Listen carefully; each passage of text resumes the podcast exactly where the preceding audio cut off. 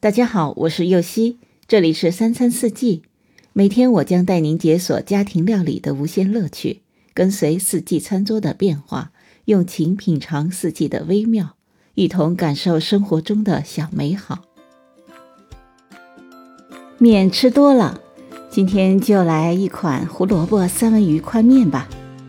所需的食材有白圆馍一百克，胡萝卜碎二十五克。粗管面七十五克，三文鱼六十克，橄榄油适量，自制意大利面酱七十五克，盐适量，黑胡椒适量，水适量，欧芹碎适量。首先把白圆馍洗干净切片备用。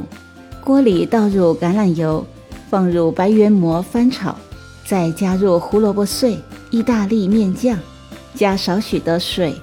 焖煮至胡萝卜变软，即成酱汁。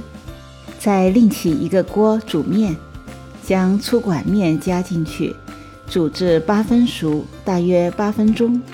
再将粗管面加入酱汁中，略煮入味，加盐和黑胡椒调味。接着将三文鱼煎好，打散，与面拌匀，撒上欧芹碎即可装盘。